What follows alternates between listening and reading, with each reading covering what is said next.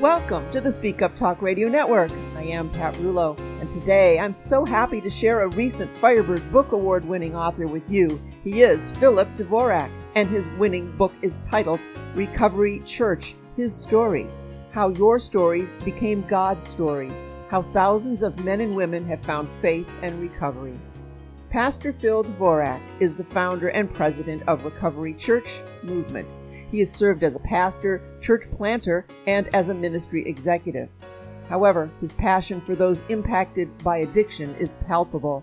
He co authored a 30 day recovery guide with Dr. Paul Meier, founder of Meier Clinics, and Dr. Jared Pingleton, Vice President, American Association of Christian Counselors.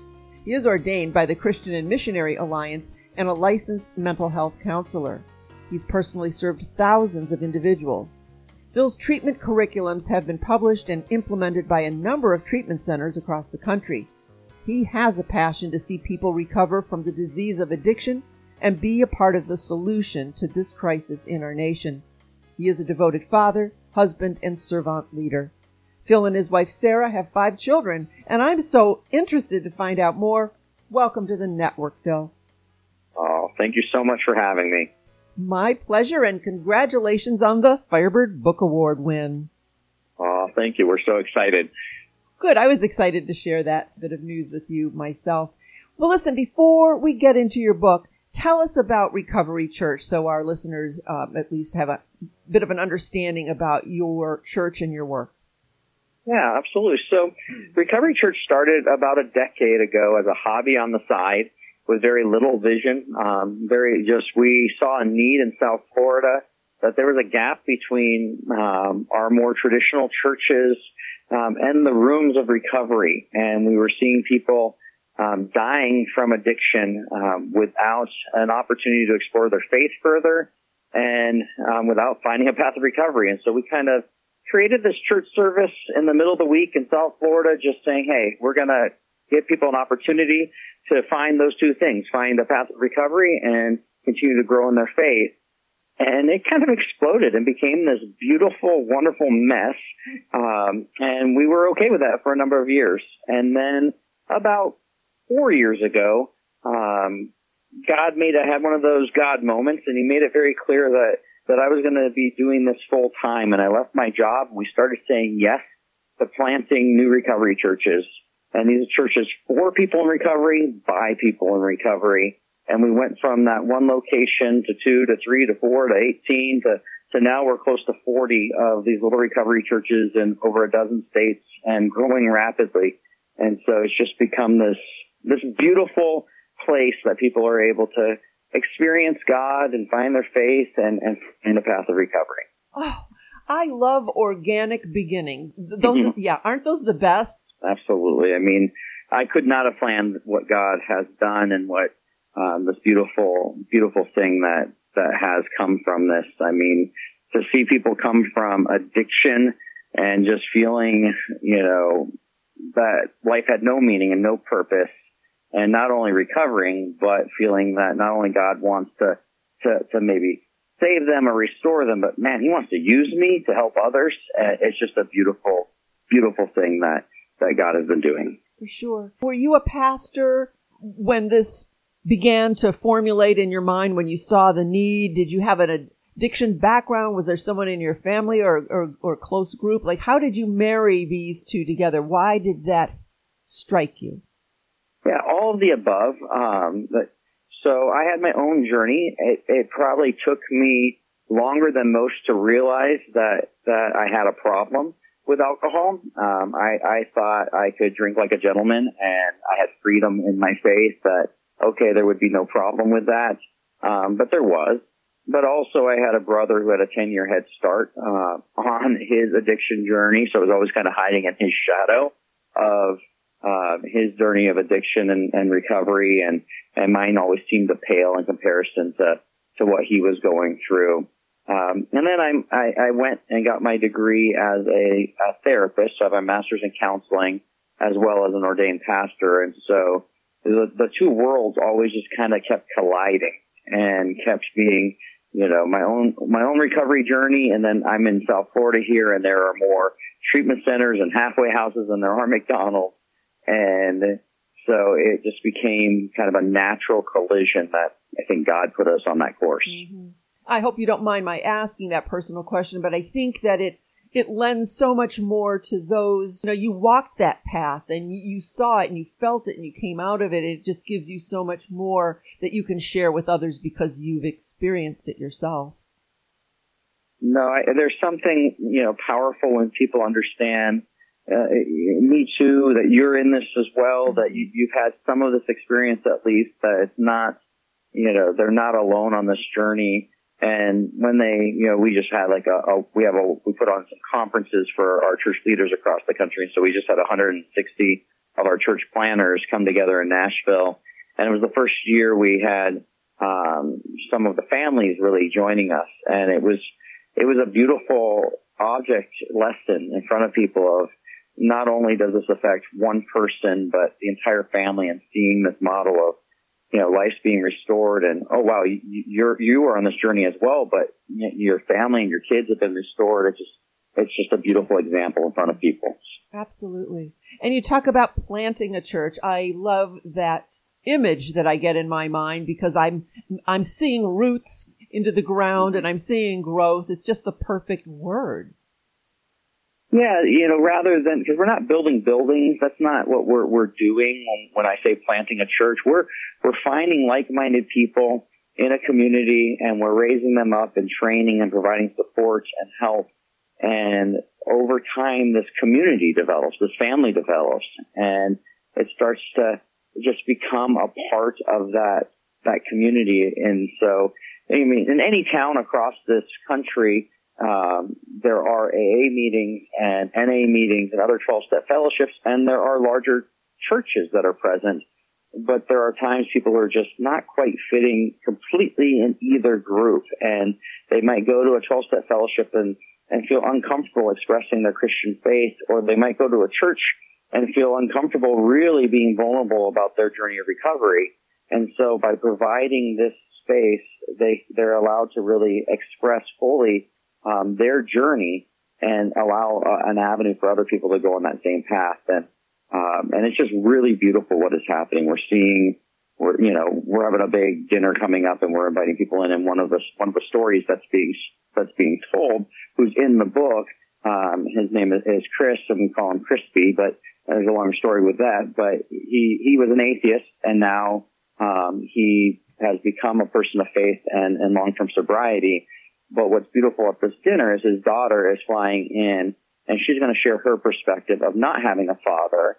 And now because of his involvement in Recovery Church and finding faith and finding recovery, um, and introduce her father and then allow him to, to, to share his part of the story and to share what it means now to have her father back in her life. And, and that's what we're seeing happening. We're seeing life restored and, and, and just amazing, amazing transformations take place. Wow, how powerful is that to bring that relationship together and, and kind of close that gap? It's all him. That's why we call it his story yep. because we're just trying to say yes to the next faithful thing because we couldn't have written this script. It was, you know, it, it was obviously something greater than us, obviously God who was, who was doing this. So, as you were experiencing more and more of these stories, is that what prompted you to put this into a book form? Yeah, I just feel um, history has a way of changing over time. And I felt, you know, we need to memorialize what God is doing. Um, before, before, if, you know, if God blesses us with even more substantial growth that we spread even more, there's all these other pressures at times to, to go into different directions and to do different things. And I just wanted to write down, you know what, this is what God has done and is doing, and let's get these stories down so people can see it and we can kind of remember our roots, if that makes sense. We can remember where He's taken us from and the humble beginnings of meeting in rooms with no AC and, and, you know, just, you know, just starting with, with no resources and no support. And so if He does provide and we go to a, a larger and bigger direction, we never forget where we started from. Mm-hmm. Absolutely. So tell us about the book. Give us a peek. Yeah, so um, it's really quite simple. Um, you know, just explaining the the, the vision, so, of Recovery Church. So God laid on my heart, um, this idea of Recovery Church, a church for people in recovery, by people in recovery. But I wasn't sure if it was a good idea, honestly. I struggled with the idea. Uh, theologically, I struggled with the idea practically, I mean, you can't talk about a messier, harder thing um, than planting churches with people newly in sobriety as they're working through all their own issues. And I'm like, God, do you really want this? And so, and he made it abundantly clear that this would bring him honor, that this was a a good thing. And so we tell that story of how that unfolded. And then we move into just sharing individual stories, raw, um, we honestly, when people sent in their stories, all we did was grammatically um, make corrections of that nature, but left them 99% how they sent them in, even if they were very short, very long. Um, if they were a part of our Recovery Church family, we just wanted their stories to be shared, um, and so people could experience what it was like to to be lost and and be found and now have a purpose in helping others. And we just wanted, so the, the book goes through multiple stories and then concludes with the vision that we believe God is giving us for the future of Recovery Church to see a Recovery Church in every city in this nation and beyond. Um, some of the stories are just powerful, like I shared with Crispy. And then from, from, we have lawyers who are part of our community down to people who are are just starting the journey and they're living in transitional living and, and, and trying to figure out how to make it day by day. And so it just really gives a, a broad mosaic of what a church can look like. And I would imagine that as this continues to grow, obviously there's going to be more and more stories. There could be more and more books. Of course. We would actually want to do that additional volumes just to continue to allow people because there's something powerful when a person shares their story. It connects with a, a part of our heart, a part of our soul. Um, you can't, you can argue with some theology, you can argue with someone's um, politics, you can argue with all those things, but when they share, hey, this is what's happened to me, um, and this is what I did and how my life has changed, there's no argument in that. That's just beautiful. And it can connect to someone else might be in a similar situation or go and give them hope of, oh wow, I can connect with the way this person felt or this person thought. And so as many as we possibly can share of, of lives that have been transformed, that's what we want to do. We want to give people an opportunity again to, to find that path of recovery and find that relationship with God. And so however we're able to get that message out, we want to make sure it gets out there. Mm-hmm. Absolutely. Um, so, what kind of feedback have you been getting from readers? Well, everyone so far ha- has loved every, you know, what they have, what they have heard, and you know, we really haven't done a hard release yet. Where we have that big dinner, and that's going to be a real release, real push. And so, it's been a very soft launch right now. Um, but everyone so far has just been really inspired. We've had some parents who have just been, you know, saying that this gives them hope for the future of their, their child, their, their prodigal or their, their, their addict alcoholic who's still out there struggling that, you know, there is hope for a future. We also are getting many people reaching out saying, Hey, can, can you help us start a recovery church here in our town? And our answer is always yes. Let's, let's figure out how. Um, and so, so far it's been a beautiful response. Wow. Talking about starting a recovery church, um, let's, let's dig into that just for a moment. What's the process for that? Uh, is there vetting? How do you, how do you accomplish that? Yeah, so the first part, you know, I always, I kind of like to say you dance before you get married. And so, um, we're, we're going to dance with a, a person or a church that reaches out to us and, and go through a process of vetting. We have some basic broad stroke values that we say are non-negotiables. And, and those are very, you know, very recovery centric values. And then as a Christian organization, we have some basic Christian doctrine that we say, hey, these are our non-negotiables that make us uniquely Christian. Um, there's other great ministries out there, other great things out there, but this is who we're, we are. And so we make sure we're in alignment with whoever reach out, reaches out to us. And those are, you know, anyone from a, from whatever, pe- you know, from a high church to a low church, from a charismatic to, to, um, you know, the more reserved churches will fit within those broad strokes that we that we have.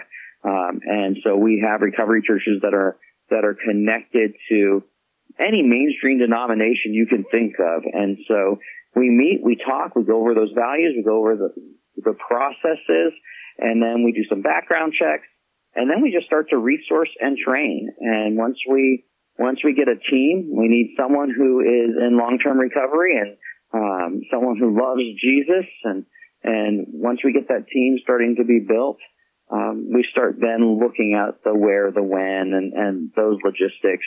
And what's wonderful now because we have 40 or so, you know, going on 40 of these little churches, the other recovery churches all love to come and support this new church, mm-hmm. especially if they're in, you know, proximity. And so we've just started creating this supportive family to help these, these little fledgling churches get off the ground and, and get healthy and get strong. Oh my. So existing churches can add this component to their existing church or do they fully become what's considered a recovery church? Awesome. Yeah, great question.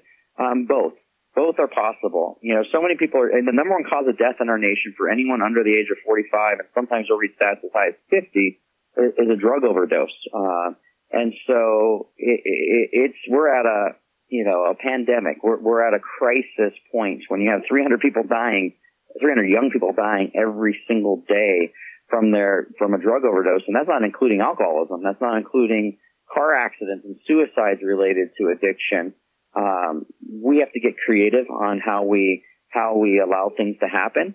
And so we have recovery churches that are structured that they're a ministry of a local church, and then we have recovery churches that are completely independent um, and in partnership with local churches and communities, but they're their own nonprofit church in that community. And what's key to us is that we do have local church support um, that the community is buying in and we don't have lone rangers out there that might have a chip on their shoulder or anything like that. That's not what we're trying to do. We want to bring unity between the church and the rooms. And so, um, but however it needs to happen, sometimes a local church says, Hey, we really want to get behind this, but we want to hold it open handed.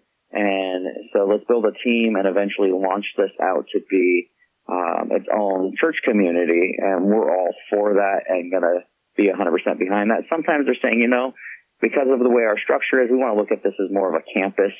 And so we'll, we'll set up campus pastors and some of the logistics. And then, you know what? You don't have to go get a new bank account. And you don't have to go get all these other things that you might when you start off on your own.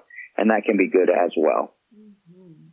There is an expense to run one of the ch- these churches and pull people together. Desire is eventually that each recovery church becomes self-supporting um, there's a tradition within most 12 step fellowships that you become self supporting, that you strive towards that. And that's the same here, that we're going to strive towards that. In the beginning, however, that's not always possible when we first start the patients. Um, you know, the average offering in most recovery churches is about a dollar a head.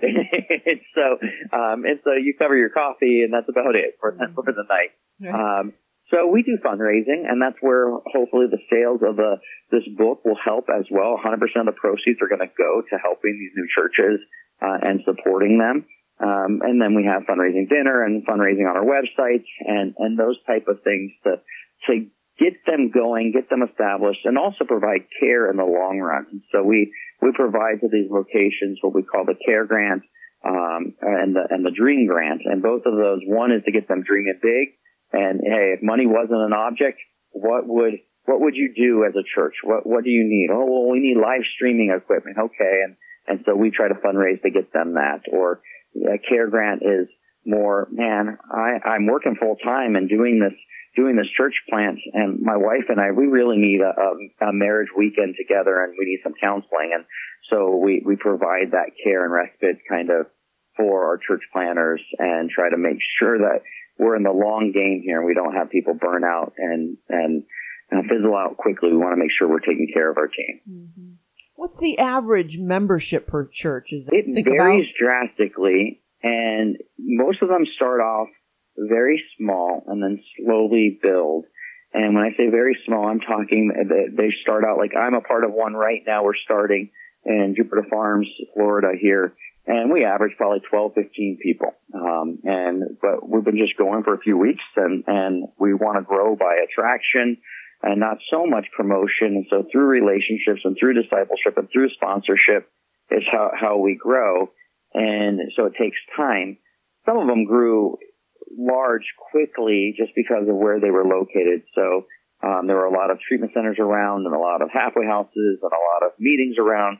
So like our, our Delray Beach Recovery Church is well over 200 people every week, and that happened quite rapidly. Um, I would say on average, most of them are probably around 30, 40 people. Um, and so any given week with the, the 40 locations, we probably have about 1,500 to 2,000 people who are gathering on any given, any given week right now. Um, and again, we're just growing, and so the, those numbers keep uh, getting higher every week. Oh my, so beautiful! Such co- building communities and fellowship. You mentioned the statistics today are obviously increasing, so the need is growing rapidly for the kind of work that you're doing. Yeah, it's it, it's it's heartbreaking. There's Yeah. rarely a week that goes by that there's someone I know that doesn't pass away. Um, or a family member, you know, someone, you know, who has, uh, and I sometimes refer to it as overdose. Sometimes I, I talk about it as drug poisoning because mhm. we're seeing people who might not meet the criteria as a clinician where you would diagnose them as dependency to, to a substance. Um, but they were more of a, someone who was experimenting and partying and they're going to parties and maybe they smoke an occasional, um, you know, joint or smoke some marijuana. And, um, what we're seeing happening now is those people are dying because of fentanyl and being on the same scale as what their, their equipment was, um, where their drugs were being measured. And so we're seeing people who were just experimenting actually dying on a regular basis. Wow, and now you're hearing about those skittle colored, I don't know if it's fentanyl laced candy looking things for young children. It's just insanity what's going on these days. It is. I mean, um, you know, oftentimes I fly into churches and when I try to cast vision in front of them and stuff, I go, hey, that plane I just flew on, that 737 I just flew on, you know, holds about 180 people, you know, or whatever the number might be. And I'm like, you know, it was like two of those crashing today and everyone on board dying. Yeah. Um, and then tomorrow and then the next day and every day. And if that was happening, we wouldn't be flying those planes anymore. We'd be doing something. And that's the time we're in right now. It's, um, uh, you know, in 2018, the stats, and so obviously the numbers have gone up drastically since 2018. But when you add alcoholism and addiction worldwide, it was about 4 million people a year Hmm. were dying from, um, alcoholism and addiction every year. And those numbers have increased. And so, I mean, 4 million, uh, I think that's 10,000 a day. I mean, take all these little towns across the country, the entire town being wrapped Yeah. you know, just wiped off. It, it's it's heartbreaking, and these aren't numbers. These are these are our children. These are it does not discriminate. It's not those people. It is us. Right. Absolutely. Oh, thank you for the work you're doing. It's just a beautiful, beautiful thing. I so appreciate it. You know, as we're speaking, and I was thinking about your book, uh, with all the stories that you have in there and the all the stories to come, um, just as where my mind always is at is in audio. I was thinking of you're doing a podcast where you could even interview some of these folks or even talk about specific um, issues within a within a podcast. Well, great minds think alike. We we do have a podcast for Recovery Church. We call it Studio RC or Studio Recovery Church. okay. and and so we we have a, a pastor who does our online campuses just because there's people who who aren't able to make it to uh, one of our traditional campuses and so he has online services and has three um, a week and then he does a podcast where he teaches through the 12 steps and then we are starting what's called our our stories um, series and where we will start having people sharing their stories of hope um, as a part of that podcast as well. Oh, I'm so happy to hear that because there's so much to be gleaned from hearing a person's voice and the emotion and what they have gone through is obviously amplified through through the tone of their voice that you can't get on paper. So uh, I look forward to that. Keep me posted on that. Oh, I will definitely. Yeah. All righty. So, as we begin to wrap up, I want to make sure we're not missing anything or any angle of this that we haven't touched on. No, I just really hope that people will get the book and they'll be encouraged by it. You know, I don't know of anyone who has not been impacted by addiction. Sometimes we don't recognize it as that. We'll think, oh, well, that's not my child. But it really is. Um, I'll, I'll, share one quick story if you don't mind. I, sure. I was meeting with a, a ministry leader years ago who's well known in the community and, and sitting down and he made the statement, you know, Phil, I, I really don't think I know anyone who's an addict or alcoholic. And, and, and I had just helped his son, um, get into a treatment center the week before and I go, your, your son's in treatment right now. You know that, don't you? And, and, and I knew he knew that. And he goes, well, well, that's different. That's, that's different. Mm. And so sometimes in our culture, we, we don't understand that it's not different. It, it, this, it's not those people, the, the, the struggle that your, your husband's going through or your daughter's going through or your wife's going through is not unique. And it's not just the people under the bridge um, it's all of us, and and I think that's important that we kind of break through that denial, especially when we're at the numbers that we're at currently in our culture. That something has to be done. It touches every element of our society. Um, you know, some people say, "Oh, it's not a political issue," um, and it is. And so people need to research and look at all of those things that are playing a role into this. It touches our faith. It touches the medical system. It touches the political system and and really we need a comprehensive plan and comprehensive actions that are going to help um, change the path we're on as a country because we can't keep going in that direction. And Recovery Church tries to stay out of some of those more controversial issues the best we can. Um, but there is hope and there is an opportunity for people to find freedom and to find a path of recovery. And if anyone is looking for that or wants to connect with Recovery Church, the easiest way is just to go to our website, which is just recovery.church. Um, the, not dot com and recovery.church. The church is the dot com.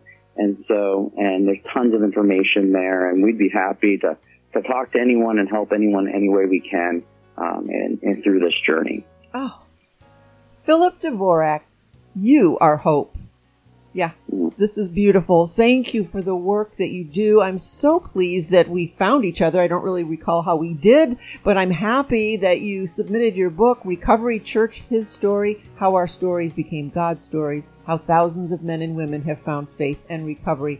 And what you are doing for humanity is a beautiful thing, and we can all do something for humanity. But as you mentioned, to realize it's not those people. It's all of us. Even if we don't have a family member or know of somebody, we're all family. We are all connected. Yeah. We are all part of humanity. So anything that we can do to raise awareness or to help lift somebody up, it's our job to do that. And I'm so happy that you brought this out and came on the show today and shared with us. Thank you so much. Your website again is recovery.church. Thank you. Thank you for the honor of this award and the honor of being able to share our story and what he is doing, his story, um, with you and your listeners today. We really appreciate it. Thank you so much.